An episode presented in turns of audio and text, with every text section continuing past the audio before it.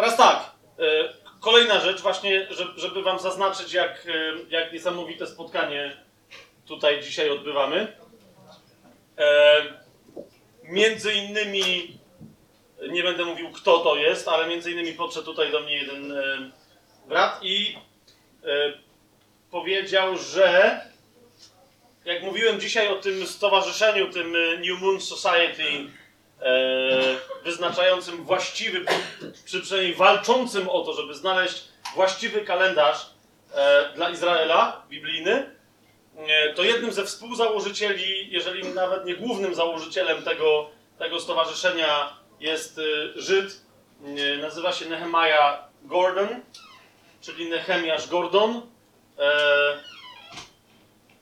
I mamy tutaj dzisiaj jednego brata, który z nim, jak się okazało, koresponduje i być może uda się e, e, Gordona zaprosić w maju do Warszawy. Tak?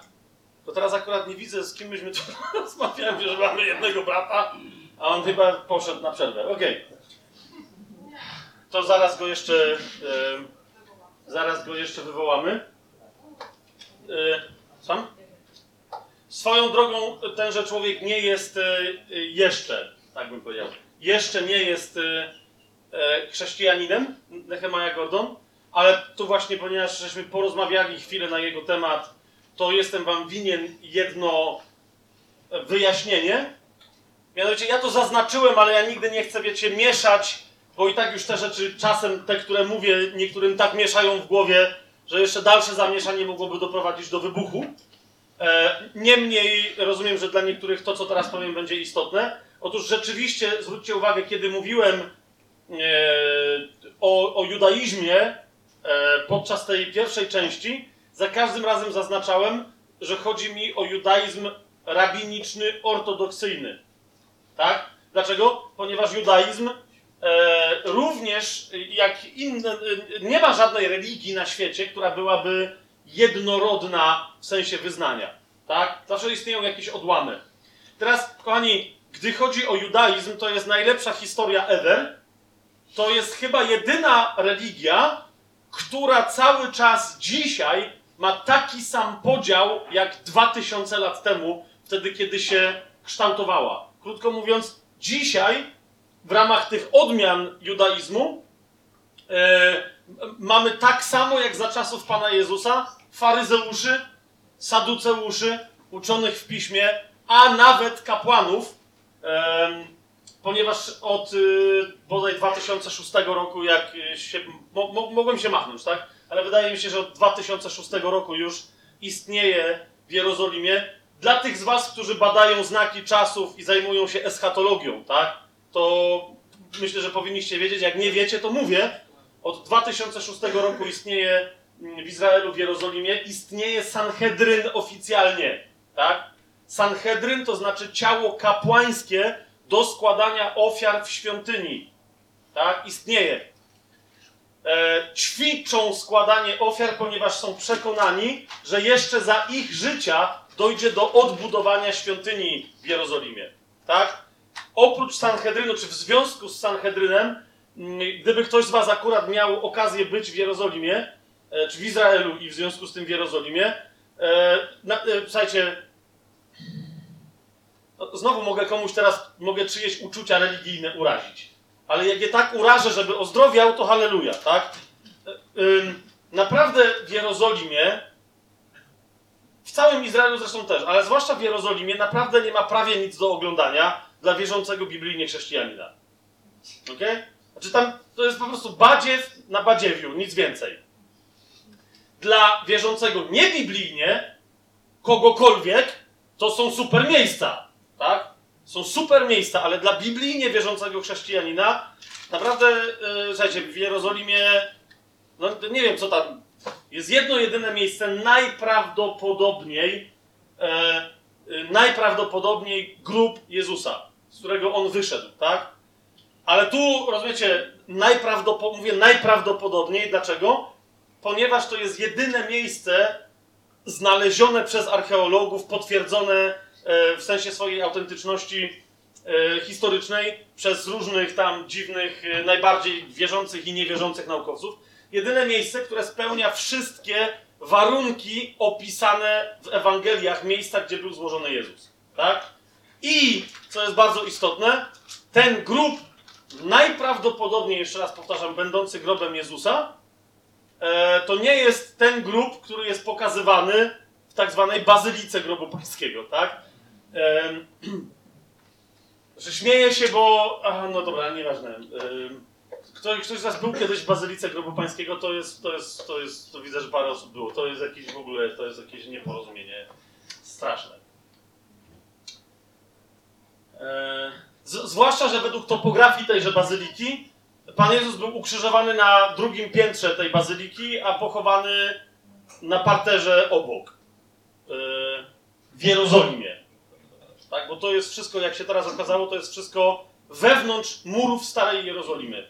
Kiedyś wyglądało na to, że nie, ale obok jest kościółek jakiś protestancki, chyba luterański, tak? Jakiś taki. I oni tam udostępnili archeologom e, podziemia do wykopalisk i okazało się, że dokładnie przez bazylikę, tak zwaną, tak zwaną bazylikę grobu pańskiego, przebiega starsza niż 2000 lat, centralnie wewnętrzna jerozolimska ulica. Tak? Więc to jest ani miejsce pochówku, ani miejsce śmierci, yy, ani miejsce śmierci Pana Jezusa. A z drugiej strony jest inne miejsce, zdecydowanie za murami Starej Jerozolimy, jak się wychodzi ze Starej Jerozolimy przez bramę damasceńską. Dobrze gadam? Tak, na Damaszek, no to tak, dobrze. I e, rozumiecie, dla mnie znakiem ewidentnym, że jest tam coś na rzeczy, jest fakt, bo jest tam miejsce, które do dzisiaj przez lokalną y, ludność palestyńską i arabską jest nazywane czaszką. Tak? Po prostu jest, jest wzgórze, skała na niej. Ona nawet rzeczywiście, jak się patrzy z pewnych punktów y, jasno określonych, tam widać wyraźnie wręcz fizycznie jakby kształt czaszki na, na tej skale. Nie. Ale najważniejsze jest co? Że muzułmanie tak nienawidzą tego miejsca, że zasypują je śmieciami.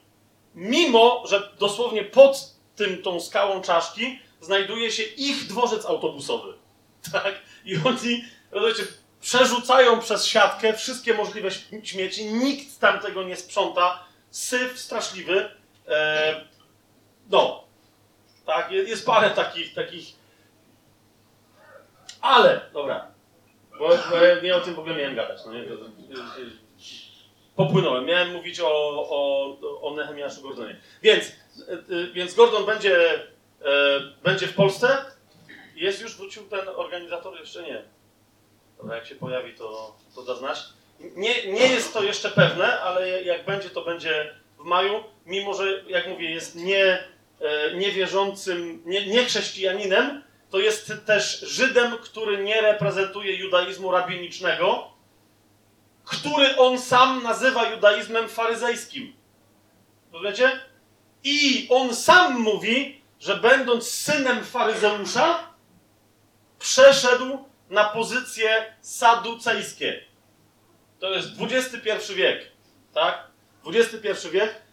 Chociażby będąc chrześcijaninem, żeby zrozumieć Nowy Testament, zwłaszcza Ewangelię, warto jest poznać takiego człowieka, ponieważ, rozumiecie, w momencie, kiedy on, y, y, kiedy on czyta Ewangelię, już pomijam, że jest specjalistą, tłumaczył, tłumaczył rękopisy znalezione, te tak zwane rękopisy z, Morza Martwego, tak? I z Qumran, i nie tylko z Qumran. E, więc on jest jednym z tłumaczy tychże rękopisów, świetnie zna oryginalne, zachowane do dzisiaj, bardzo, bardzo starożytne teksty chrześcijańskie. E, i co jest bardzo interesujące, uważa Jezusa za wzór do naśladowania, gdy chodzi o wierne czytanie Pisma Świętego. Tak? Jeszcze, jeszcze nie przyjął paru innych faktów, ale na razie ten ma. Tak? On mówi, że zawsze był wychowywany, żeby, by, żeby żył jak najdalej od Ewangelii jak najdalej od pism chrześcijańskich, bo to jest sekta, to jest, to jest sekta.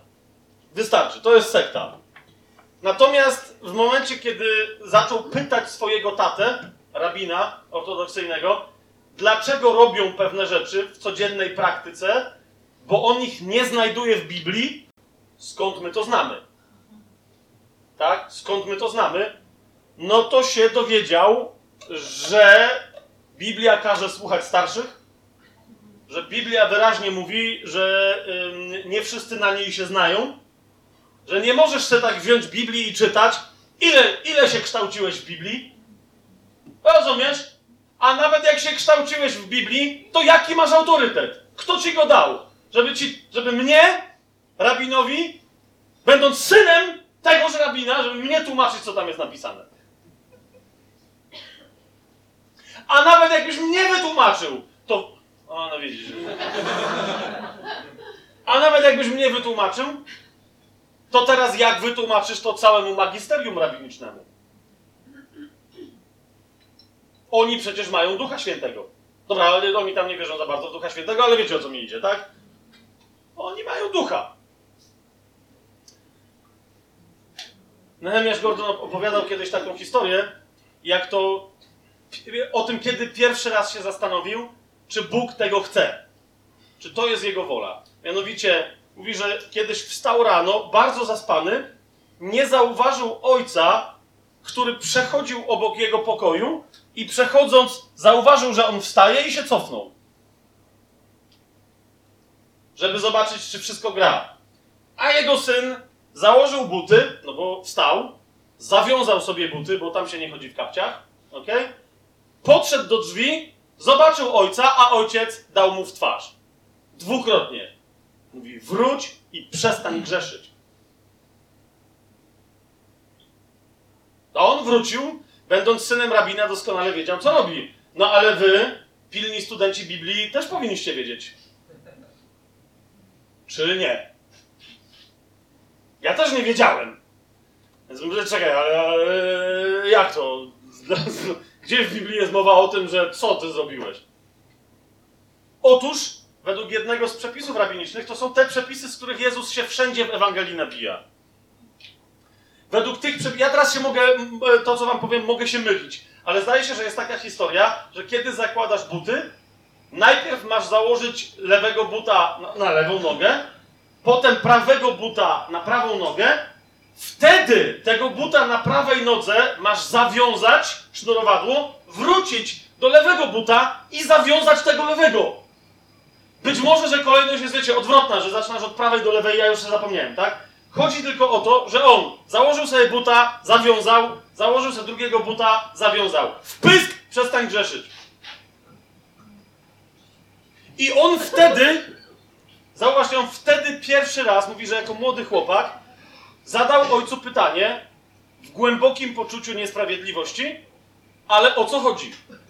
Bo grzech, tak, musi być czymś, co obraża Boga. No bo kogo on obraził tym, rozumiecie o co mi chodzi, że no, którego buta? Jak to Boga obraża? Wyobraź sobie takiego Boga, który siedzi i mówi, o ty gnoju, nie w tej kolejności.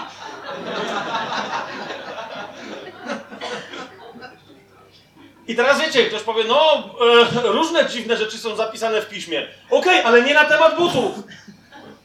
Po prostu. I nie na temat ich sznurowania. Dobra, dobra, jest jeden gość, który mówi o butach i mówi o ich sznurowaniu. Pamiętacie? Po mnie idzie ten, któremu nie jestem godzien zawiązać nawet rzemyka u sandałów, ale nie mówi, po mnie idzie ten, któremu nie jestem godzien zawiązać rzemyka u sandałów we właściwej lub w niewłaściwej kolejności. Tak? Tylko mówi, że o wiązaniu rzemyka u sandałów. I teraz ten, tak, mówi, gdyby Bóg czegoś chciał albo czegoś nie chciał, jest Nehemiah Gordon, tak? Mówi, to by przecież chyba w swoim słowie, przecież chyba by to objawił. Odpowiedź brzmi, w tym słowie jest objawione, że są ludzie, którzy wiedzą, co jest objawione. I ja ci objawiam, że zrobiłeś źle, obraziłeś Boga. Nie w tej kolejności się buty zakłada i wiąże. W kościele katolickim e, ja miałem pierwszy taki moment, znaczy nie pierwszy, ale pierwszy taki moment, kiedy zauważyłem, że naprawdę nie mamy żadnego dialogu. Nawet nie, że dialogu, tylko w ogóle nie ma żadnej teologii, kiedy na pierwszym roku y, y, teologii, właśnie tutaj w Warszawie, e, ktoś rzucił pytanie, czy łamanie przykazań kościelnych, jeżeli ktoś z Was był katolikiem albo jest dalej, to wie o czym mówię, tak? Z pięć przykazań kościelnych. Chyba, że się od tamtej pory coś zmieniło, ale myślę, że jest dalej pięć przykazań kościelnych. I teraz ktoś zadał pytanie, jeżeli jakiś katolik złamie któreś z przykazań kościelnych, tak zwanych, to czy można w ogóle traktować to jako grzech? Wiesz o co mi chodzi, tak? A przynajmniej, czy można to traktować jako grzech śmiertelny? Ja już teraz pomijam, że Biblia w ogóle ma inną koncepcję grzechu śmiertelnego, ale niechże będzie, tak? Bo pytanie brzmiało, czy my jako ludzie, jak, nieważne jak mądrzy i jak wykształceni teologicznie, czy my jako ludzie mamy prawo wymyślić, że coś obraża Boga tak bardzo, że cię następnie nie wpuści do nieba. No, na razie już też pomijam temat nieba, piekła, bo już w przerwie tu mieliśmy ciekawą dyskusję na ten temat, ale rozumiesz o co mi idzie, tak? Czy my możemy mieć takie objawienie? Bo, jeszcze raz, ci z was, którzy są albo byli katolikami, kiedyś, kiedyś, kiedyś pamiętają, ja pamiętam, to nie, to nie było aż tak bardzo dawno temu, że za zjedzenie mięsa w piątek zasadniczo był grzech ciężki. O, nie, niektórzy kiwają, mówią, no, oczywiście, że tak. Ja pamiętam, jak kiedyś e, jeden, jeden ze znajomych mi księży zgorszył jakąś tam panią, e, bo, ona go za, bo ona się spowiadała, że jadła parówki e, w piątek. I on mówi, spoko. I ona poszła do drugiego księdza, bo że temu chodziło, że no jak parówki, to jakie tam masz mięso, tak? To były, to były dawne czasy, to wiecie, to było jasne, że jak ci ktoś powiedział, że w środku jest 70% cielęciny, to z ciebie kpi, tak? Teraz może jest, ja nie mówię, ale wiesz, że dawniej no to była po prostu chrząstka, tam jakieś zmielone skóry i inne wymiona krowie, tak? No to tyle. Więc ten jej powiedział, że żaden problem, a ona poszła do drugiego naskarżyć, że ma niewierzącego księdza, odkryła niewierzącego księdza, kapujecie, tak? Bo jej pozwala jeść mięso piątek. Dopiero tamten ją uświadomił, że pani, no ale parówki niekoniecznie to jest mięso, sobie było wyjaśniać, tak? Ile tam było procent tego mięsa. I teraz, i teraz obczajcie, jeżeli ktoś z was jest jeszcze w tym myśleniu e, faryzejskim, jeżeli tam było 51% mięsa w tej parówce, to jak, rozumiecie, czy a 49? Czujecie o co mi chodzi, tak? Gdzie już jest piekło, a gdzie tylko czyściec? No, no, i teraz tak, no a teraz jest pytanie, jak cała parówka ma 50% mięsa, a jak zjesz pół, to wtedy masz karę za ćwierć, rozumiem, no halo, jak to liczyć?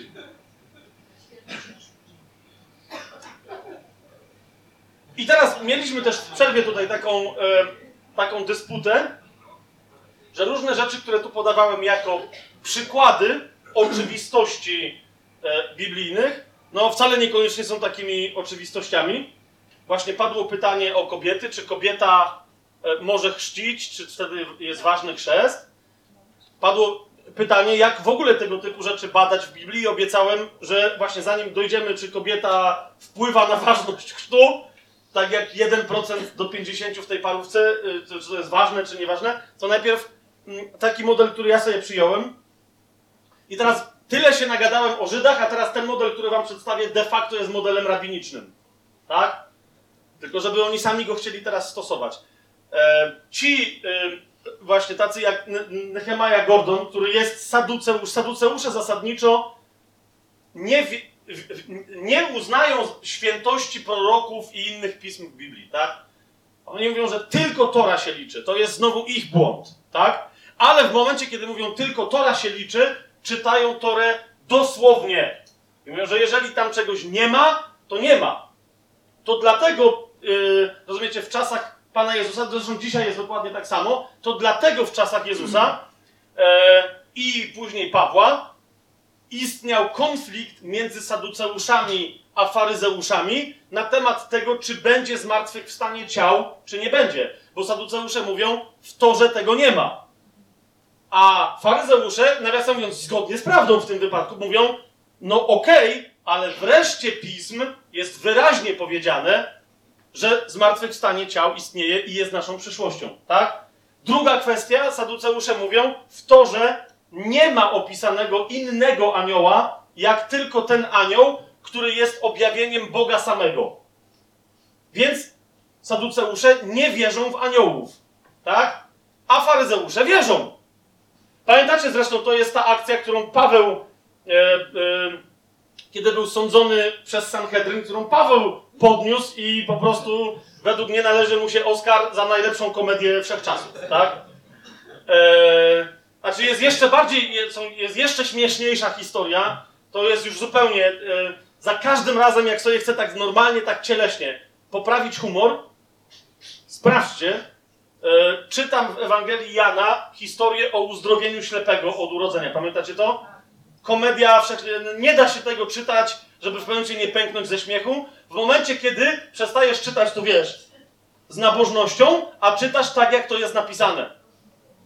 Kapujecie tam, tam ten gość, który się pyta faryzeuszy, czy oni się też chcą przyłączyć do Jezusa, tak? Ci tam krzyczą, ty kretynie. Ja nie wiem, kto to jest kretynem, tak?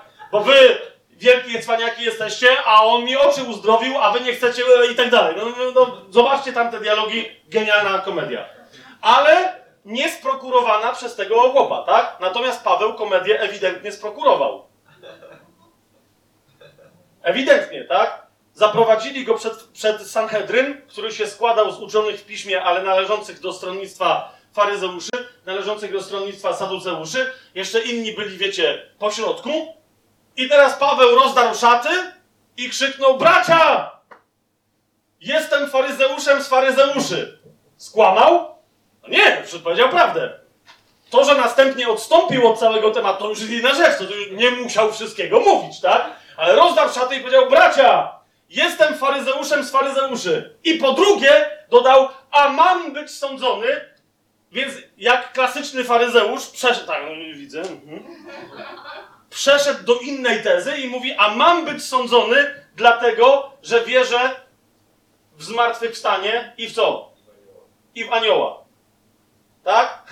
Teraz wierzę w zmartwychwstanie po pierwsze kogo? Tego anioła, w którego wierzę, ponieważ Chrystus jest tym aniołem, który był zapowiedziany, mającym przyjść ostatecznie, jest malakiem Jahwe samego. Tak? Po prostu, więc mówi, wierzę i wierzę, że on zmartwychwstał i ostatecznie, że wszyscy zmartwychwstaniemy. Ale kapujecie, rzucił to tak, mówi, ja jestem faryzeuszem z faryzeuszy raz i zupełnie bez związku wierzę w anioła i wierzę w zmartwychwstanie. Są też inne tłumaczenia, że wierzę w nadzieję, okej. Okay. I wtedy nagle co się stało? Faryzeusze się podnieśli i mówią, co tu się w ogóle dzieje? Naszego sądzicie? Tam ci, ale zaraz, bo to nie o to chodziło, bo on jest chrześcijanin, ale to jest znak, rozumiecie? I teraz najlepsza akcja polega na czym, że dziś istnieją dokładnie takie same podziały w całym świecie, e, w całym świecie e, judaizmu, tak? E, niemniej, niezależnie od tego, jakie tam oni mają koncepcje, wciąż to, co mi się podoba, bardzo mi się podoba, jest naprawdę na tyle, na ile się da, obiektywną metodą czytania Biblii, i przyjmowania jej przekazu. To jest. W momencie, kiedy już mamy ustalone, co jest Biblią, ee, bo niektórzy tu mają problem. Tak? Nie będę się teraz na ten temat rozwodził, bo na przykład na naszym kanale, na tajemnym planie na ten temat parę materiałów już było, tak? Więc co jest Biblią, co do Biblii należy, co do Biblii nie należy, e, które fragmenty są natchnione, a które nie, Zdecydowanie na przykład, zauważcie, nie jest natchniony fragment księgi Daniela mówiący o smoku wawelskim. Bez przesady, tak?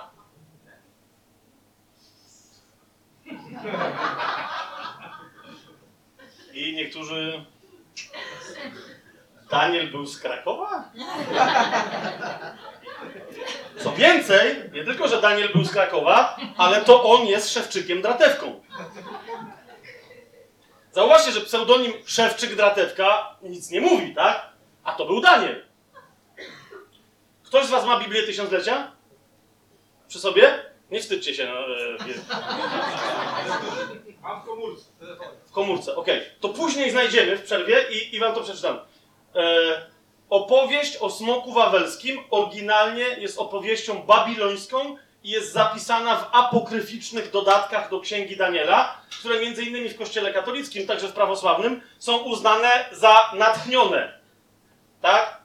opowieść o tym, to jest opowieść o tym, jak Daniel nie chciał złożyć ofiary smokowi w Babilonie, jakiejś gadzinie tam żyjącej. E, a propos dinozaurów, nie wiem co to było. Nie wiemy w ogóle, czy coś takiego miało miejsce, bo to apokryf, tak? Ale w tej wersji pełnej w Biblii Tysiąclecia ta opowieść tam się znajduje. I on powiedział, że to jest w ogóle jakaś gadzina badziewna i to nie ma co w ogóle. To jest na końcu Księgi Daniela. E, tej e, katolickiej i prawosławnej. I on powiedział, że nie będzie oddawał czci, bo to jest normalne zwierzę. Nie, człowieku, jak to jest, to jest Bóg, to jest Bóg wcielony. I on co wtedy zrobił? Zaszył siarkę w owieczki, rzucił mu, smok zeżar, wypił wodę i pękł. No, no, jest smok? Ta. No i teraz wiemy, kto przyniósł i jaką wersję Pisma Świętego do Krakowa. Bo nie ma takiej możliwości, wiecie, żeby ta sama historia wydarzyła się pod Wawelem. Nawiasem mówiąc, ale to nie będę teraz o tym się rozwodził, ale wiecie, że Wawel oryginalnie to jest Babel, nie? To... Takie... Ale to na się to odkłada, to nie... To jest historia, która nas teraz która nas teraz nie interesuje. No nie, nie jest to istotne, dlaczego, jest to, może to być ważne, dlaczego komuś przyszło na myśl, żeby tak to miejsce nazwać, żeby tam ustalić, że tam ta historia się odbywała i tak dalej, tak? Ktoś tam z was szukał tej historii, nie? Znalazłeś? A przeczytasz to na głos? Bo to jest krótka historia, nie? Chodź tu, tu, do, do mikrofonu. Bo naprawdę mi ludzie nie... Zauważcie, ja nic nie robiłem, nie? Nikogo nie on tam sam se znalazł.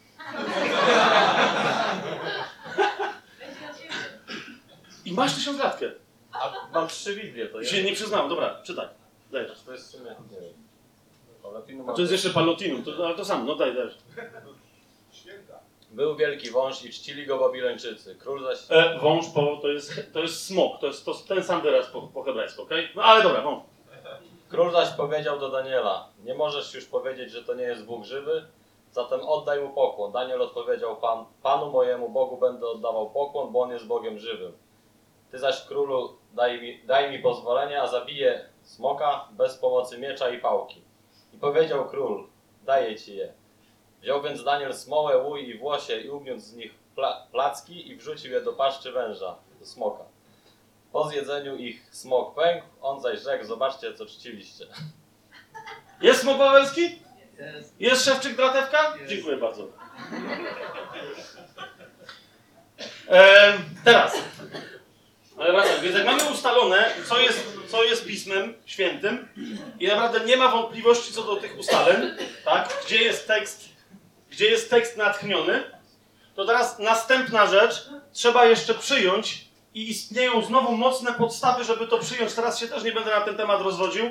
Y, Między innymi, jeżeli ktoś z Was by się chciał porozwodzić, a jeszcze nie zna tego materiału, to posłuchajcie wykładu e, właśnie na kanale Tajemny Plan, który się bodaj nazywa Skąd wiemy, że Biblia jest prawdziwa, tak? Dob- Dobrze mówię? O- Okej. e, Więc, więc tam na ten temat się trochę więcej po, porozwodziłem, tak? Skąd my wiemy, że Biblia jest prawdziwa? A więc dlaczego jest podstawa do tego, żeby uznać, że, że Pismo Święte jest napisane, mimo że po ludzku przez wielu autorów, de facto przez jednego autora. Skąd my to wiemy? Tak? Tym autorem, że jest Bóg, jest Duch Święty.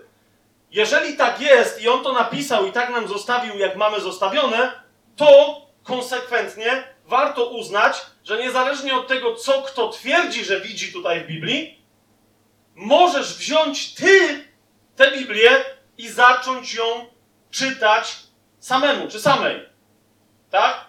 Teraz, żeby to było jasne, wcale nie uważam, bo niektórzy bywa, że mi to zarzucają, wcale nie uważam, że Pismo Święte jest proste. Czy inaczej, że jest łatwe w lekturze, bo jest proste. Ale problem nasz polega na tym, że większość rzeczy prostych nie są dla nas łatwe, tak? Raczej rzeczy proste są dla nas bardzo trudne. A łatwe są właśnie te bardzo nieproste. Więc Biblia jest prosta, ale być może przez to nie jest łatwa w odbiorze. Tak? I wiele osób e, słusznie zauważa, jestem raczej za, za, za, raczej stoję po tej stronie, że Biblia rzeczywiście nie jest od razu cała, od razu dla wszystkich. Tak?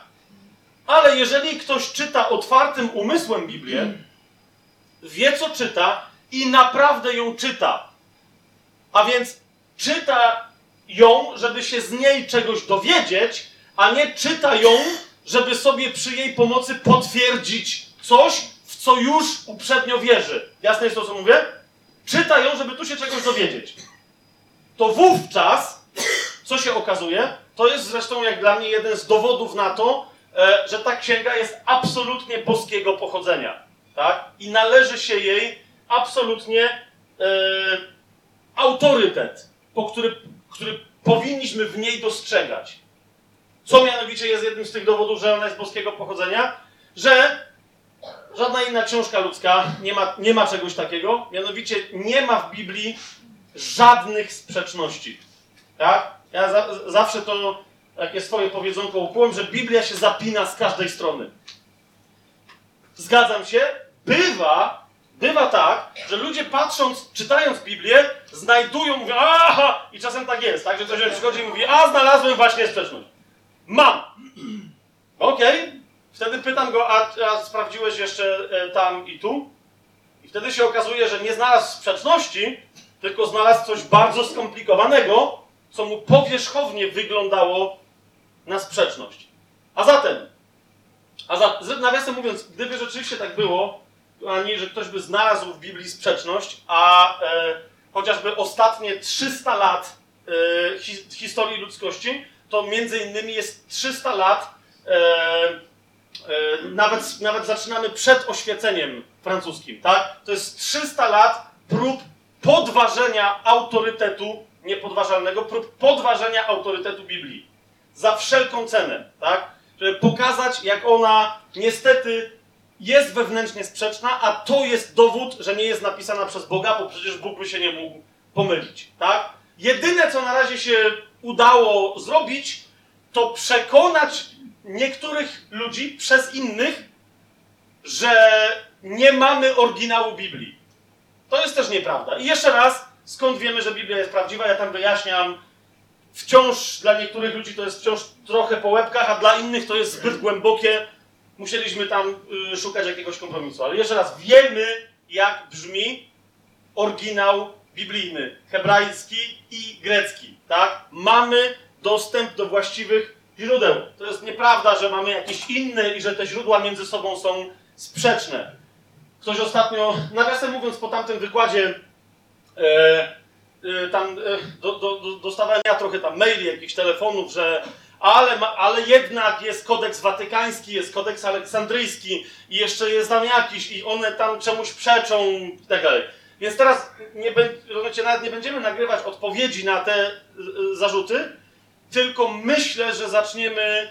Nie wiem teraz, jak to się wydarzy, ale, ale mówię Wam, że w ciągu najbliższego roku prawdopodobnie zaczniemy po prostu publikować książki, które już dawno powinny się pojawić po polsku. Ja chcę po, poszukać ludzi, którzy, którzy po prostu wspomogą to tak, żeby, wiecie, żeby nawet wręcz, żeby one były dostępne za darmo, tak? Między innymi w czasie naszej ostatniej bytności w Anglii, w Oksfordzie, dostałem książkę, rewelacyjną książkę, która się nazywa e, Sfałszowanie kodeksu aleksandryjskiego, tak? Od początku do końca synajskiego, nie, nie, nie aleksandryjskiego, tak. To jest jeden z tych trzech kodeksów, na podstawie których się mówi, że, że nie, nie wiemy, co jest naprawdę w Biblii napisane, tak? Jest czarno na białym historia, kto, komu, co, wszystkie dokumenty, bo historia się odbywała między innymi przez biblijne e, e, stowarzyszenia w XIX i na początku XX wieku, niemieckie i angielskie właśnie związane z Oxfordem, tak? Więc to jest konkretna praca naukowa, bo to była chyba habilitacja czyjaś, która wyraźnie pokazuje, że po prostu to jest kodeks sfałszowany. I trzeba być dzisiaj po prostu nieuczciwym naukowcem, żeby wziąć coś, co jest sfałszowanym, a więc nieprawdziwym dokumentem historycznym i wciąż traktować go jako punkt odniesienia do historycznych autentyków. Jasne jest to, co mówię? Ale jeszcze raz, nie będę się dalej w to zagłębiał, tylko po prostu, jak się uda, to, to, to spróbujemy tę książkę przetłumaczyć na polski i kto będzie chciał naprawdę e, studium podjąć, czy jakąś debatę podjąć, to będzie mieć punkt odniesienia. A więc jak już to mamy, że wiemy, że Biblia jest, z czego się składa, z jakich ksiąg, w jakich fragmentach, jak już to wiemy i wiemy, przynajmniej na próbę, przyjmij założenie, bo nie musisz w to wierzyć, ale przyjmij założenie, że jest to autentycznie przez Boga napisane pismo. A więc nie ma w nim sprzeczności. To wtedy, jeżeli mamy jakąś doktrynę a propos na przykład, czy kobieta zanieczyszcza komuś chrzest, albo wręcz unieważnia swoją osobą i tak dalej, to jeżeli mamy jakąś doktrynę, którą ktoś próbuje uzasadnić, zauważcie, albo mówi, że ma prywatne objawienie, ale to, to w ogóle pomijam, no bo po co by nam Bóg to pisał, gdyby następnie chciał przez prywatne objawienia działać? Więc to pomijam. Następna postawa mówi, każde słowo musi się oprzeć na dwóch albo trzech świadkach, tak? A więc wtedy ktoś się pojawia i mówi, doktryna jest taka i taka. I podaje ci dwa, trzy cytaty. Jak jest bardziej, yy, yy, wiecie, faryzejski, to, to ci podaje pięć czy dziesięć, a jak już jest ekstremalnie faryzejski, taki jak ja, to ci podaje 60. Żeby uzasadnić swoją tezę.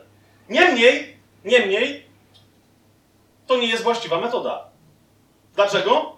Bo każdy z was, jak tutaj siedzicie, przynajmniej z tych, którzy wierzą biblijnie, tak, albo jakoś tam studiują Biblię, spotkał się z sytuacją, w której ty komuś mówisz, przeczytałem w Biblii, że. I mówisz jeden, drugi, trzeci, czwarty, piąty cytat, tak? A ktoś ci odpowiada, a ja w to nie wierzę, lecz wierzę w coś tam i podaję ci swoich pięć cytatów. Rozumiesz? I teraz ty mówisz, no ale ja ci podałem swoje, a ten ci mówi, ale ja nie wierzę na ich podstawie. Tylko wierzę na podstawie tych. I tu już bardzo łatwo komuś, wiecie, w dziuba dać na zasadzie nie wierzysz na podstawie pisma. Wierzę, to ty nie wierzysz na podstawie. Rozumiecie? I teraz jest kłótnia, kto nie wierzy na... No a teraz każdy ma swoje cytaty. Otóż, kochani, moje yy, czytanie Biblii w pewnym momencie zaczęło się od poszukania nie tylko wszystkich cytatów możliwych, które jasno stanowią, że coś, ale także poszukania dwóch, trzech, dwudziestu, trzydziestu, jeżeli to możliwe, świadków, którzy wydają się przeczyć, że coś. Czy jest to jasne, co mówię? I teraz, kochani, stawiam taką tezę. Ja ją w paru miejscach już postawiłem. Yy, Na tajemnym planie żeśmy tego jeszcze nigdy nie rozważali, ale może będzie czas. Stawiam taką tezę. Jednym z przejawów wiary Boga w nas, tego, że Bóg nas kocha, wie, że nas dobrze stworzył, wie, jakim intelektem nas obdarował i ufa, że tym in- intelektem się będziemy posługiwać, jednym ze znaków, że jest tak właśnie, jest Pismo Święte, w którym, uważajcie, według mnie każda doktryna, każda prawda, która jest prawdą, a nie tylko udaje prawdę, każda prawda posiada wiele cytatów ją potwierdzających i wiele cytatów wyglądających, jakby tej prawdzie przeczyły. Dlaczego? Bo Bóg ceni naszą inteligencję i liczy na naszą mądrość, a nienawidzi doktrynerstwa. Ok? Nienawidzi doktrynerstwa. Chce, żeby nasze doświadczenie, to co my głosimy, wynikało z autentycznego odkrycia prawdy, a nie tylko odkrycia sposobu, jak przy pomocy paru cytatów z Biblii obronić jakąś prawdę. Czy jest jasne to, o czym mówię? Większość tych rozmów, o, o, o których teraz powiedziałem, właśnie na tym polega. Tak? Że ktoś mówi, prawda biblijna jest taka i posługuje się paroma cytatami, żeby w sposób skuteczny na, dla korzyści wynikającej tylko i wyłącznie z debaty. A więc, żeby wygrać debatę, posługuje się paroma cytatami, które mówi, one w niepodważalny sposób pokazują, że coś.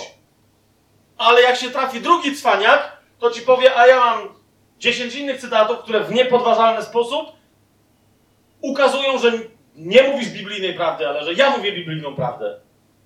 Jeżeli chcesz dojść do prawdy, sugestia moja jest jaka? Znajdź fragmenty, które potwierdzają to, w co wierzysz, i poszukaj fragmentów i naprawdę szukaj ze drżeniem fragmentów, które ci będą wyglądać na takie, które twojej prawdy kompletnie nie potwierdzają, a wręcz wydają się jej przeczyć, wręcz wydają ustanawiać inną prawdę. Podam wam przykład. Zbawienie z łaski. Jest jakieś inne zbawienie? Słucham? Może być z uczynków. Ktoś powie, no nie ma z uczynków. List do Efezjan, drugi rozdział 8, 9, 10 jest wyraźnie powiedziane, tak? Łaską jesteśmy zbawieni przez wiarę, nie z uczynków, żeby się nikt nie chlubił. Zgadza się? A więc zbawienie jest dane, jest darmowym prezentem, który otrzymujemy od Boga z Jego łaski, dlatego że chce dać. Wystarczy tylko, że my chcemy wziąć. Amen? Okej. Czy jesteście w stanie teraz tak na chybcika, a tu jest wiele osób świetnie znających Biblię, podać mi przynajmniej jedno źródło, od razu już wam powiedziałem o co chodzi, przynajmniej jedno źródło, w którym istnieje przynajmniej pięć momentów, które podważają tę prawdę, wydawałoby się. List do Jakuba. To jest list do Jakuba. List Jakuba. Otóż to. I teraz policz sobie, ile razy on to powtarza i ile na podstawie tego, co powtarza, wyciąga wniosków. Odwołując się do tego, że wiara bez uczynków martwa jest. On mówi, masz wiarę? Pokaż mi uczynki. Wiecie o co mi chodzi?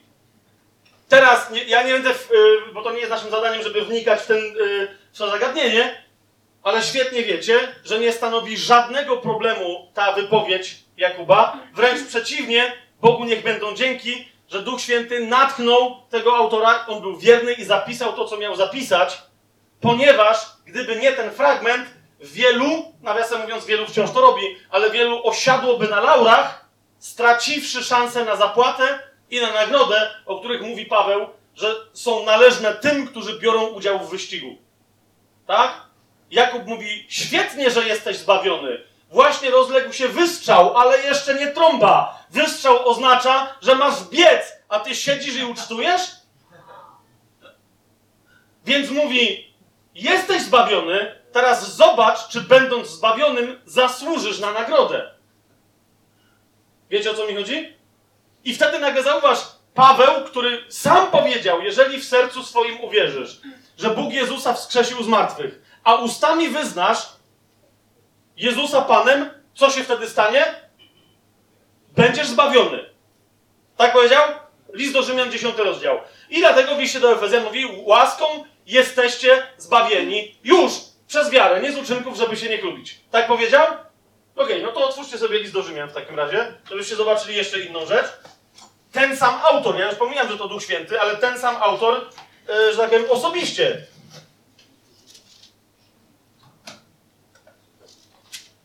List do Rzymian, 13 rozdział.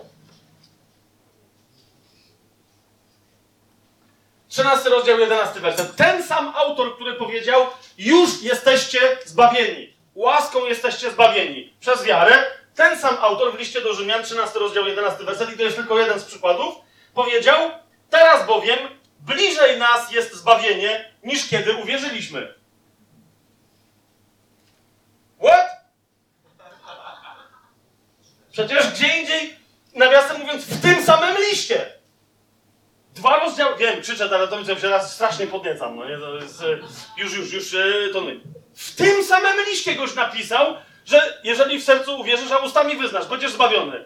A teraz mówi, że jesteśmy bliżej zbawienia, niż kiedy uwierzyliśmy. Czyli mówi, to, to zaraz, no to jestem zbawiony, czy nie jestem z tej wiary? No i tu oczywiście mamy drugi problem, mianowicie, że w Biblii nigdzie nie ma słowa zbawienie. Nigdzie. W ani jednym miejscu nie ma słowa zbawienie, a w każdym razie nie w takim rozumieniu, jak my dzisiaj się nim posługujemy. Ok? Sodzo i wszystkie z tego czasownika wynikające rzeczowniki, nie słowo, wszystkie inne rzeczy, tak? Oznacza ratować kogoś, dosłownie oznacza zachować kogoś do czegoś albo od czegoś. Jasne jest to, co mówię? Słowem, właściwe tłumaczenie powinno brzmieć: jeżeli w sercu swoim uwierzysz, a ustami wyznasz, będziesz zachowany. Teraz zauważcie, jakbyśmy zaczęli się zastanawiać, o, od czego? To jest angielskie słowo save. To jest dokładnie to samo, to jest sodzo, tak? Ktoś może, jeżeli się posłużysz tym słowem to save, ktoś może na przykład w ten sposób oszczędzać pieniądze, tak? To znaczy zachować pieniądze jakieś, jakąś kwotę na czas odległy. Jasne? Zatrzymujesz to coś, nie tracisz tego, ok? Możesz sobie zasejfować na komputerze, czyli zachować to, co aktualnie zrobiłeś, tak, w dokumencie, w czymś tam, obecny stan Twojej pracy, żeby go zachować do następnego momentu, kiedy będziesz nad nim pracować. Zgadza się? Możesz kogoś, wciąż mamy angielskie to save. Yy, to jest dokładnie to, co po to, to jest greckie sodzo, tak? Możesz kogoś uratować, zachować od śmierci. Topił się i ty go save'nąłeś, nie? I saved you, powiesz komuś. Teraz rozumiesz, chwytasz go za rękę, wyciągasz z wody. I teraz on jest uratowany od utonie, przed utonięciem, a więc już się nie utopi, jest uratowany, będzie żył. Tak? Ale zauważ, my, kiedy mówimy o tych wszystkich sytuacjach, o których teraz wam mówię, że zachowujemy coś od czegoś, kogoś od czegoś, nigdy nie posłużylibyśmy się słowem zbawienie. Tak? Czy ktoś was kiedyś zbawiał swój aktualny proces pracy na komputerze? Albo czy ktoś z was y, zbawiał swoje oszczędności? Zauważcie, co? W sensie, więc zwróćcie uwagę, gdzie nas zaprowadziło słowo zbawienie. Rozumiecie, o co mi idzie? Zamiast posługiwać się słowem zachowanie, uratowanie, wybawienie, to są właściwe znaczenia tych słów, które pojawiają się w Biblii. Wymyśliliśmy zbawienie i dzisiaj tylko na podstawie tego, że ktoś tak se przetłumaczył, teraz macie, widzicie, jednych takich, którzy mówią na zbawienie dopiero czekamy. List do Rzymian 13:11. Przeczytałem wam. I nie mówią, zaraz, zaraz, już jesteśmy zbawieni. List do Rzymian 10, 9, 10 masz. No i teraz widzisz, w tym samym liście Paweł dostał schizofrenii? Czy po prostu mówił o dwóch różnych rzeczach? Papiecie, co się dzieje? A zatem, jeszcze raz, bierzesz Biblię, jeżeli chcesz zobaczyć, co ona rzeczywiście mówi na dany temat i sprawdzasz, co na ten temat Biblia mówi, gdzie się da. Niekoniecznie, żeby dojść do prawdy, musisz sprawdzić wszystkie momenty, tak? Bo bardzo szybko zauważysz, co się dzieje. Bardzo szybko zauważysz, co się dzieje. E, My na przykład mieliśmy rozmowę a, a propos, e, bo padło pytanie podczas ostatniego spotkania a propos piekła, tak? Ja podałem tam przykład. Potem myśmy rozmawiali teraz w czasie przerwy na temat, na temat piekła. Teraz zauważcie, jak wiele rzeczywistości w Biblii, ponieważ ktoś miał jedną ideę piekła, jak wiele rzeczywistości w Biblii zostało nazwane piekłem, albo zostało zasugerowane, że to jest piekło. Otóż istnieje coś, co się nazywa Gehenną albo jeziorem ognia. To jest to coś, w czym skończy szatan, śmierć, piekło, antychryst, czyli bestia i fałszywy prorok i tak dalej. No i wszyscy ci, którzy podczas sądu ostatecznego na bazie sądu ze swoich uczynków zostaną tam posłani, bo nie uwierzyli w Jezusa. Okej, więc ci wszyscy ludzie kiedyś wylądują w tym czymś, co jest karą jeziora ognistego. Ale teraz, czy dzisiaj, co się dzisiaj dzieje, tak, z tymi, którzy umarli i czekają na sąd takiego czy innego rodzaju? Otóż ci ludzie, Biblia mówi, że mogą przebywać w Hadesie, albo też w Szeolu, mówi e, hebrajskie pismo. Według mnie to jest zasadniczo to samo miejsce, choć jeszcze zauważcie, że w Biblii również istnieje miejsce z grecka zwane Tartarem, okay, w którym przebywają e, jacyś aniołowie, którzy nie mogą y, y, y, działać swobodnie, ale są uwięzieni do czasu, kiedy zostaną wypuszczeni w pewnym momencie. Tak? No to jest otchłań właśnie. Tylko, no właśnie, to wtedy i teraz otchłań i ktoś będzie, ale otchłań to jest piekło i zaczną się nam mieszać tematy. W momencie, kiedy mamy te precyzyjne określenia, ktoś postanowił Tartar, Hades, Sheol, e, Gehennę, wszystko nazwać po prostu piekłem, bo miał taką koncepcję. Kochani, jeżeli Biblia chciałaby coś nazwać i nazywa coś jednym określeniem, to nie nazywa później tego czegoś innym określeniem. Ponieważ zarówno hebrajski, wtedy, kiedy był potrzebny, jak później grecki, kiedy był potrzebny, są bardzo precyzyjnymi językami, gdy chodzi o rzeczywistości, które przedstawiają. Tak? I Bóg również w swoich wypowiedziach jest bardzo precyzyjny. A zatem, a zatem jeżeli Jezus na przykład mówi o tym, że kiedy będzie sądzić, teraz jest pytanie kogo, na razie to zostawmy, tak? Ale że kiedy będzie sąd dla wybranych, na przykład panny mądre i głupie, tak? Jedne wejdą na wesele baranka i ucieszą się swoim oblubieńcem, a inne zostaną wyrzucone na zewnątrz, do ciemności zewnętrznych, gdzie będzie płacz i zgrzytanie zębów, to zwróćcie uwagę, jest to bardzo konkretna kara i nikt nie przeczy w Biblii temu, że jest to straszna kara. Ale ta kara nie jest karą tej gehenny przyszłej, czyli jeziora ognistego, bo w jeziorze ognistym nie będzie ciemności. A więc chodzi o jakąś inną karę. Niektórzy mówią, no to czyli to jest Hades. Nie, dlatego że ciemności zewnętrzne nie są ciemnościami podziemnymi.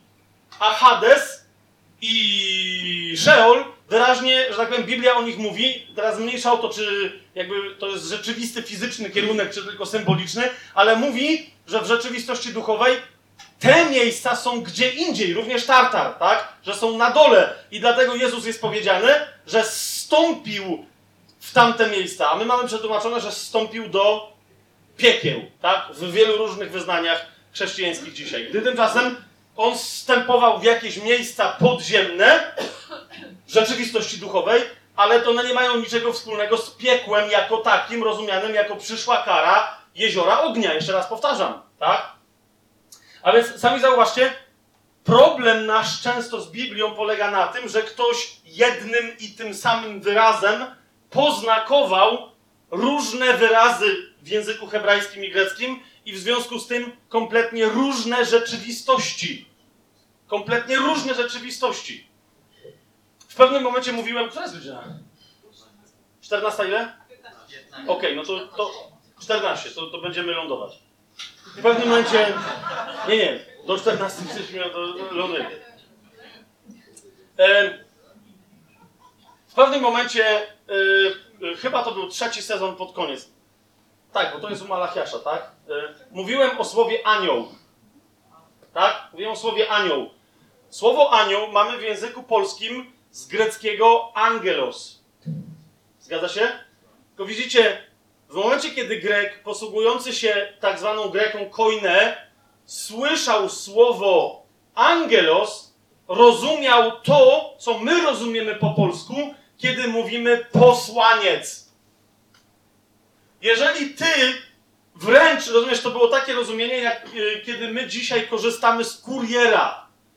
Krótko mówiąc, dzisiejszy kurier, czy nie chcesz czegoś, wiesz, wysyłać pocztą, tylko żeby przyjechał ktoś do ciebie, wziął przesyłkę i żeby ona przyjechała i została doręczona własnoręcznie gdzie indziej. Wiecie o co mi chodzi? Jestem przekonany, że usługa kurierska by się nazywała angeloi dzisiaj. Czyli, że jest usługą posłańców, kurierów, tak? To jest angelos. I teraz zauważ, czy może być posłańcem istota duchowa? Może być. Czy może być posłańcem, a więc angelosem, czyli aniołem, istota nieduchowa, tylko na przykład człowiek? Może być i Biblia nazywa aniołami, czyli posłańcami właśnie ludzi, którzy niekoniecznie są istotami duchowymi.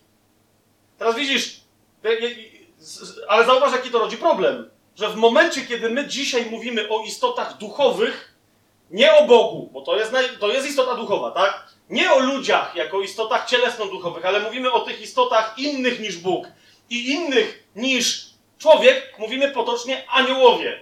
Ale to jest nieprawda. Biblia nigdzie ich tak nie nazywa. Nigdzie, no, jakim posłańcem kogo do kogo jest na przykład Belzebub w Biblii. Rozumiesz, to są, to są upadłe duchy, tak? To są upadłe duchy albo demony, podobnie jak wśród nieupadłych duchów są to duchy czyste, Biblia o nich mówi, albo wprost nazywa je mocami, władzami, zwierzchnościami i tak dalej, i tak? Jest jeden zawodnik o imieniu Michael, czyli Michał, którego Biblia nazywa arcyposłańcem, archaniołem, tak? Jeden, jedyny taki gość w Biblii. Ale nadal to nie oznacza, że to jest kategoria, jakby, że to jest gatunek istoty duchowej. Rozumiecie, o czym mówię, tak? Tylko on otrzymał taki tytuł, w ramach którego jest arcyposłańcem. A to nie oznacza, w tym nie, nadal nie wiemy, do jakiego gatunku duchów stworzonych przez Boga ten konkretny zawodnik należy. Nie, nie wiemy tego. Tak? Nie mamy pojęcia.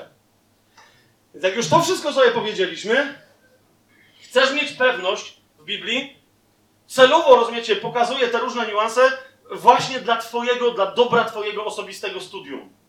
Weź Biblię, okej, jeżeli masz, nie, nie masz pewności, jak to teraz brzmi po, po grecku, po hebrajsku i tak dalej, i idzie tylko o to, jakie tam jest słowo, ty nie musisz tam koniecznie się bardzo zagłębiać. Skorzystaj z różnych komentarzy. Ale naprawdę, weź ludzi, którzy jakiejś prawdzie biblijnej, którą ty wyznajesz, e, się sprzeciwiają i weź komentarze również takich, którzy ją wyznają, tak? Porównaj wszystkie te komentarze, zobacz jak wygląda całościowa wizja Biblii, tak? I na tej podstawie, bo Biblia nie może w sobie być sprzeczna, jeszcze raz powtarzam, na tej podstawie wyciągnij swój wniosek. Zostaw te wszystkie religijne, nawet jeżeli nie są powiązane z figurkami, obrazami i innymi dziwnymi obrzędami. Te wszystkie religijne sposoby myślenia i zobacz, co jest napisane w Biblii. I tu podaję przykład. Ok? Co z tą kobietą? Czy kobieta może zanieczyścić komuś chrzest albo spowodować, że on będzie nieważny? Otóż Biblia w ogóle nie mówi o tym, że ktoś kogoś ma chrzcić, ale że ludzie chrzczą się. Ok? Y, Pierwsze nawoływanie do chrztu, Piotr, drugi rozdział listu e, e, dziejów apostolskich. Paweł, e, Piotr woła, upamiętajcie się, dajcie się ochrzcić w imieniu Jezusa Chrystusa na odpuszczenie grzechów, a otrzymacie w darze Ducha Świętego, tak? Dajcie się ochrzcić. W innych miejscu Paweł, Piotr i tak dalej mówią, ochrzcijcie się lub ochrzciliśmy się. Czy nie wiecie, że my, którzyśmy się zanurzyli w śmierć Chrystusa, list do Rzymian, szósty rozdział. Za każdym razem jest mowa o czym? Że o ważności, w cudzym słowie teraz mówię, bo my cały czas de facto prowadzimy tutaj dialog z czym? Z Kościołem rzymskokatolickim, oryginalnie, nawet nie dzisiejszym, ale z oryginalną teologią Kościoła rzymskokatolickiego, Nie, zaczekaj, zaczekaj, zaczekaj. Zaczekaj. Ja wiem, że to nie jest problem, bo Kościół katolicki chrzci dzieci i tyle, tak? Ale idzie mi o co? Że, w, że tamta myśl oryginalna, pogańska, tak? która wymyśliła sakramenty, teraz wybaczcie mi, jak kogoś urażam, ale po prostu tak jest. W Biblii nie ma żadnego sakramentu, tak? Są pewne znaki, okej, ale teraz nie o tym, nie ma czegoś takiego jak sakrament działający. Otóż, na czym polega sakrament? Na tym, że jest ktoś, kto ma moc wykonać ten sakrament, kogo Bóg namaścił, żeby przez niego przeszła moc. Rozumiesz, o co mi chodzi? A Nowy Testament mówi wyraźnie, że nie ma nikogo takiego na ziemi. Pierwszy do Tymoteusza, drugi rozdział mówi wyraźnie, jest jeden pośrednik między ludźmi a Bogiem. Człowiek Chrystus Jezus. Koniec. Teraz wszystko się dzieje przez Niego, a On działa na yy, platformie, że się tak wyrażę, duchowej. List do Hebrajczyków mówi, że tylko przez Niego mamy nową drogę i śmiały przystęp do Ojca. Bezpośrednio. Nikt pomiędzy nami nie stoi. On, jako pośrednik, też nie stoi między nami a Bogiem. Jako wiecie, ktoś, kto się bawi z nami w głuchy telefon, my jemu mówimy on Bogu, a potem on słyszy od Boga i nam powtarza. Tylko on mówi, że jest takim pośrednikiem, który pozwala przejść osobiście. Mówi, ja jestem bramą dla owiec. Tak? A zatem, yy, jeżeli ktoś przyjmuje właśnie taką teologię, czy ktoś ma prawo tobie coś zrobić, udzielić ci chrztu, przeprowadzić dla ciebie pamiątkę wieczerzy pańskiej, czy zrobić cokolwiek, modlić się o chrzest w Duchu Świętym, tak? Ktoś go nazwie konfirmacją, ktoś go nazwie potem bierzmowaniem, powie to jest to samo. To też, czy ten ktoś miał prawo ci to zrobić? To już samo to spojrzenie według mnie jest niezgodne z Biblią, tak? Bo w momencie na przykład, kiedy Etiop się pyta Filipa, i to jest naprawdę istotna scena, co przeszkadza, żebym był ochrzczony? Filip mu odpowiada, nic, tylko czy wierzysz. To jest jedyna przeszkoda. Jeżeli ty nie wierzysz, nie masz osobistej wiary w Syna Bożego, to to jest problem. Ale jeżeli tak, to rozumiesz, asystencja, że się tak wyrażę, Kościoła, czyli ludzi już wierzących przy kimś, kto się chrzci, jest tylko asystencją. Nie ma nic do rzeczy, kim jest ten, obok ciebie, kto ci pomaga, jak się zanurzysz w wodzie, z tej wody wyjść. Bo to jest tylko pomoc w ramach tego, co ty pozwalasz, na co ty pozwalasz, żeby tobie Bóg zrobił, kiedy się chrzcisz. Czy jest to jasne, co, co, co mówię? Tam nie ma, rozumiesz, tam nie ma, bo, bo tak jest prawda, że yy, niektórzy mówią, no dobrze, ale ktoś musi nad tobą wypowiedzieć, wiesz, słowa. I tu masz następny ten, teraz, czy, czy jeżeli, bo jak mnie chrzcili, to ktoś powiedział, ja ciebie chrzczę w imię Ojca i Syna i Ducha Świętego, tak? A, kto, a, a, a, mnie, a ja powiedziałem, mnie tylko gość powiedział, ja cię chrzczę w imieniu Jezusa Chrystusa. I teraz, czy to było ważne? Rozumiesz, a, ale co, co, co, a, jakby nic nie powiedział? O, bo, no, rozumiesz, czyli dalej wierzymy w magię jakiegoś obrzędu. Gdy tymczasem, co jest istotne, twoje wyznanie wiary, co ty teraz robisz, tak? My jak chrzcimy, tylko się pytamy, tak? Jak ktoś chce, żeby coś nad nim gadać, to gadamy, jak jest zgodne z Biblią, dlaczego nie, tak? Ale istotne jest, co, co ty teraz robisz, tak? Co, co ty teraz robisz? To jest pytanie, które, które w, tej, w naszej praktyce my zadajemy. Co ty teraz robisz? No, no chrzest. Ale co robisz chrzest? W sensie, co? No macie mnie ochrzcić. No nie. A, to ja się chrzczę. No, no to, ale o co ci chodzi?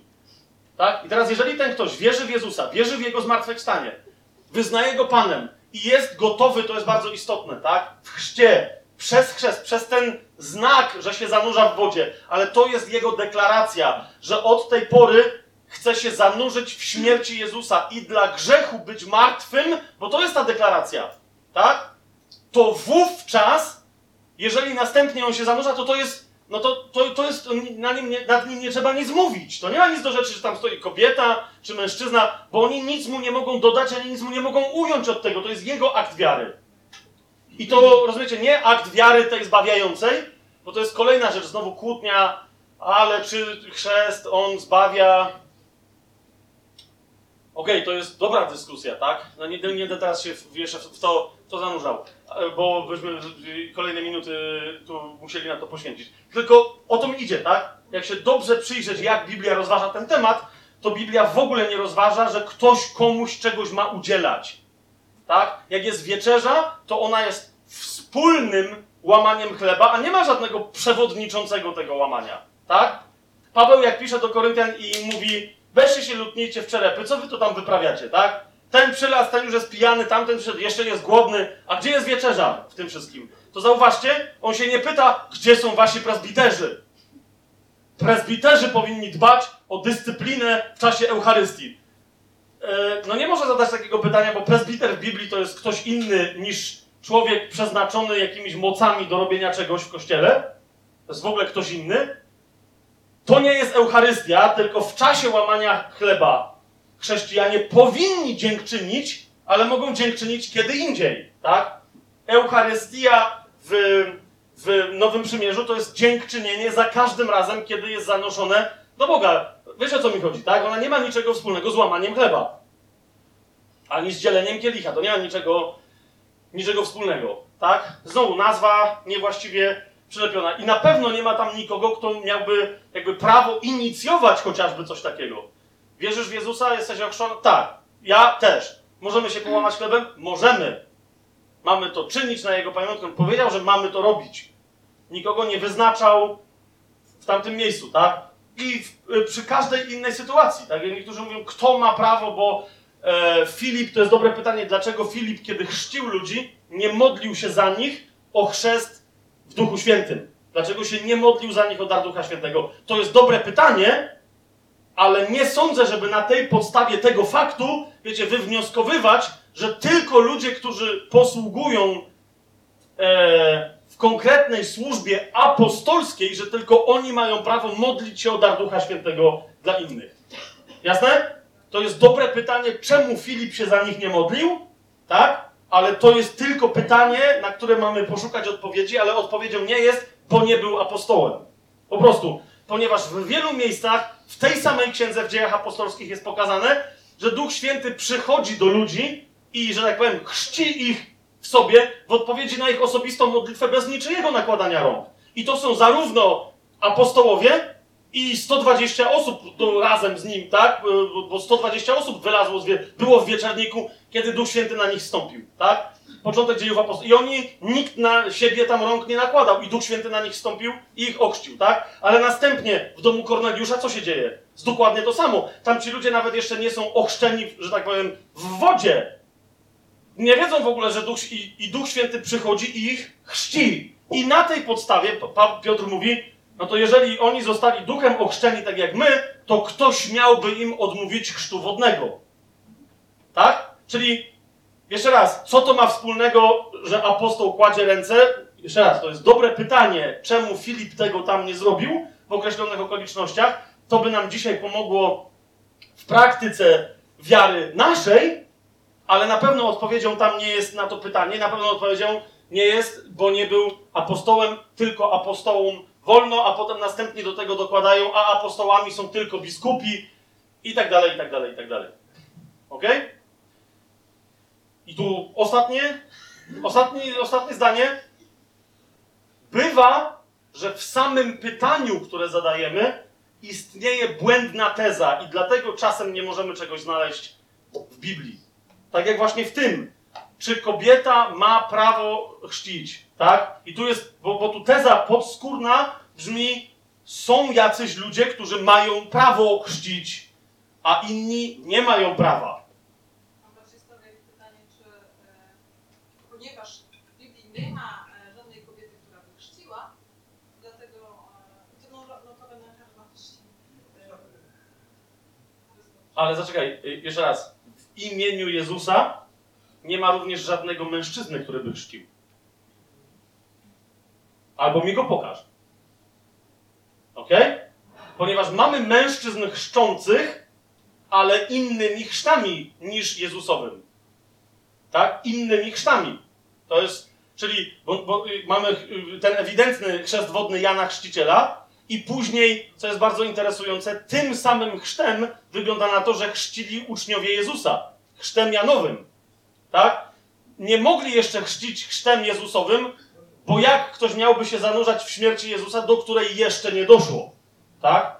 Krótko mówiąc, to był też chrzest Janowy i dlatego uczniowie Jana nie mają problemu, że Jezus i jego uczniowie chrzczą w Ewangelii Jana innym chrztem niż oni, ale że ludzie idą się chrzcić do niego, a nie do Jana, który zapoczątkował cały proces, tak? A jak Paweł pisze do Koryntian, że dziękuję Bogu, że nikogo z was nie ochrzciłem. Czyli tak jakby on mówił o sobie, że on. To jest polskie tłumaczenie. Czyli to jest problem tłumaczenia. Tak, tak, tak. Jak najbardziej. A inna rzecz, ale inna rzecz, bo, bo widzisz, to jest właśnie to, bo to zawsze, jak o tym rozmawiamy, to zwy, zwykle się ktoś pojawia, komu się to przypomina i mówi hej! Ale przecież tam jest. Chodzi mi o... Dlaczego? Bo rzeczywiście tam jest forma aktywna, tak? Bo, I rzeczywiście to, to jest dobre, to, tylko na czym polega kwestia? Zobacz, jaki tam jest kontekst. Dlaczego Paweł mówi, że dziękuję Bogu, że nikogo nie ochrzcił? Dlaczego? Żeby nie Zrobili z niego pośrednika. Żeby co? Żeby nie powiedzieli, że w jego imieniu. Żeby nie powiedzieć. I teraz zauważcie, co to oznacza. Co to oznacza? Że nikt nie miał formuły chrzcielnej wtedy. Ok? Bo jeżeli Paweł by ciebie ochrzcił w imieniu i by jasno ci powiedział, ja ciebie chrzczę w imieniu Jezusa, to jakim cudem ty byś potem pomyślał, że jesteś ochrzczony w imieniu Pawła? Rozumiesz? A on tam mówi, Bogu dziękuję, że za dużo ludzi nie chrzciłem, bo mając taki autorytet, jaki mam, mogliby ze mnie zrobić nowego Jana Chrzciciela i stworzyć nową teologię, że się da, jakby, że kto uczestniczył przy twoim chrzcie, to on swoją mocą cię, że tak powiem, wiesz, ochrzcił, bo to nie jest ważna ta, ta woda, tak? I dlatego no, z, tego, z tego jasno wynika, tak? Po pierwsze, że nie było formuły chrzcielnej na tyle wyraźnej, a po drugie, Paweł cały czas mówi, że bezsensownie ludzie przypisują ludziom moc chrzczenia. Tak? Bo mówi wyraźnie, że to jest błąd. Ni, ani nikogo w siebie nie ochrzcił Apollos, ani nikogo w siebie nie ochrzcił Paweł. Wszyscy są ochrzczeni w Jezusa Chrystusa. Tak? Niezależnie od tego, jakby kto w ramach. Ym... A, widzisz, ale bo to jest druga part, no widzisz, no i teraz to jest to, no i zróbmy przerwę. O, okej, tylko jedną rzecz zaznaczę i to już no i koniec. Już nie ma pytań na razie teraz. Bo, bo to jest dobre pytanie, tak? Bo zauważ, z jednej strony y, naprawdę nie ma, jasn, nie ma żadnej podstawy w Biblii, która mówi, że ktoś komuś coś udzielał w czasie chrztu. Tak? Ale z drugiej strony Paweł wyraźnie mówi, że doprowadzenie kogoś do wiary i do chrztu, bo zasadniczo pierwsi chrześcijanie, e, od, jak ktoś uwierzył, to tam nie było zastanawiania się, ile on teraz czasu ma się przygotowywać do chrztu, tylko jedno od razu oznaczało drugie. Tak? To doprowadzenie kogoś do wiary i do chrztu, Paweł uważał za zrodzenie kogoś osobiście do życia duchowego. Tak? To jest bardzo interesujące, bo na przykład y, Koryntianom, ale nie tylko pisze, że on ich zrodził do, i traktuje ich w tym sensie jako swoje duchowe dzieci. Wiadomo, że my do nowego życia jesteśmy zrodzeni z Boga. Prolog, pierwszy rozdział Ewangelii Jana o tym mówi wyraźnie, nie tylko, ale w jakimś sensie Paweł mówi, że ale do tego, żeby móc być zrodzonym przez Boga, ja was zrodziłem, żeby on mógł was zrodzić. Tak? I stąd myślę, że jakby się bierze w Biblii to nieporozumienie, nie, nie w Biblii, tylko w czytaniu Biblii, że jednak ktoś czy coś od siebie dodaje innym ludziom, ale to zupełnie, to, to, to tam niczego, Paweł mówiąc, że ja was zrodziłem, liczy na to, że w przyszłości za to dostanie nagrodę, a nie, że to jest realna więź, z której coś ma wynikać. Tak? Ja- Jasne? Jasne? Tak samo chyba jak z uzdrawianiem, nie? że my uzdrawiamy kogoś. No wiadomo, że to pochodzi od, od, od, od niego, ale to my jednak robimy. Tak, no ale to jest, no właśnie, to jest. No, ja mówię ostatnią rzecz, na- no, ale jest przerwa, tak? Zauważcie, jak, jak precyzyjnie czytamy e, Biblię, tak? Co do uzdrawiania chorych. Czy, czy nie dlatego tak często ci chorzy nie są uzdrawiani, że się modlimy o ich uzdrowienie? Którzy czekaj, ale to jak to? Zauważcie, co powiedział Pan Jezus. Tym, którzy uwierzą, takie znaki towarzyszyć będą. I teraz pomijam te inne znaki, ale co powiedział na temat chorych? Ręce kłaść będą na chorych, a oni zostaną uzdrowieni. A więc powiedział, jeżeli mi wierzysz i masz chorego, podejdź i połóż na niego ręce. Kto wie, czy to, że się modlimy za chorych, nie powoduje, że oni nie są uzdrawiani, ponieważ stajemy po stronie niewiary raczej niż wiary. Bo jeżeli Pan Jezus powiedział, połóż ręce, będzie załatwione, a ty jeszcze się modlisz, w razie czego? Panie Jezu, dziękuję Ci, że to, co powiedziałeś, jest prawdą. No to po co tu gadać, jak wiesz, że to jest prawda? I niektórzy mi mówią, no ale to by było takie... Jeżeli Biblia Ci mówi, rób coś tak i zaznacza, rób to coś tak, to po, z jakiegoś powodu mówi, że tak to zrób. Zauważcie, Mojżesz został ukarany na znak dla nas. Za to, że Bóg mu powiedział, uderz laską w skałę, a on co zrobił? Uderzył dwa razy. I teraz, tak, jemu się nic nie stało z powodu tego, że nie wszedł do ziemi obiecanej, ale dla nas to jest znak. Jeżeli Bóg ci mówi, zrób tak, to nie cuduj. I potem tłumaczy, że o, gdzie jest Bóg? Powiedział ci, jak coś zrobić, tak? Jakby ci mechanik powiedział, przychodzisz i mówisz, yy, samochód nie działa. Mechanik daje ci młotek i ci mówi, e, to będzie kosztowało 16 tysięcy złotych, ta naprawa. Chyba, że pan puknie albo pani se puknie tutaj, ale tylko raz. Ty bierzesz ten młotek i robisz bam, bam. I, go, i, I nie działa ci ten samochód, tak? No to rozumiesz, odwracasz się do mechanika i mówisz, co pan? To co on ci powie? 16 tysięcy złotych. Teraz już 16 tysięcy złotych, tak? Bo powiedziałem ci, puknij raz w to miejsce. Co jest za problem puknąć raz, żeby pukać dwa razy? Co, co jest za problem? Zauważcie, co jest za problem? Masz chorego, połóż na niego ręce. I to jest właśnie to, ale no przecież nie wypada wierzącemu człowiekowi, nie? No tak nic, tak bez słowa, tak nie powiedzieć, że w imieniu Jezusa Chrystusa? Inny zaś powie, ej, modlitwa nigdy nie zaszkodzi. No skąd wiesz?